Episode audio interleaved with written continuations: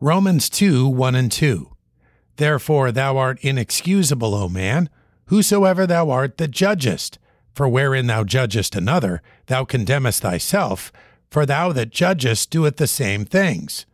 But we are sure that the judgment of God is according to truth against them which commit such things. We are charged as sinful humankind to live a holy life. This is an impossible task.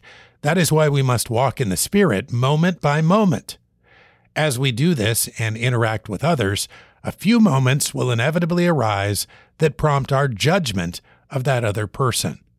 Those who have a keen awareness of their own sinfulness will act in humility and godly wisdom.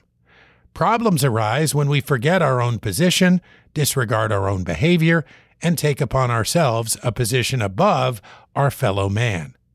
God never struggles with judgment, for his character is perfect. We sometimes jump to conclusions, fail to obtain the facts, and assume the worst. But all of his decisions and actions are performed according to truth. Romans 2 1 and 2. Therefore thou art inexcusable, O man, whosoever thou art that judgest. For wherein thou judgest another, thou condemnest thyself, for thou that judgest doeth the same things. But we are sure that the judgment of God is according to truth against them which commit such things.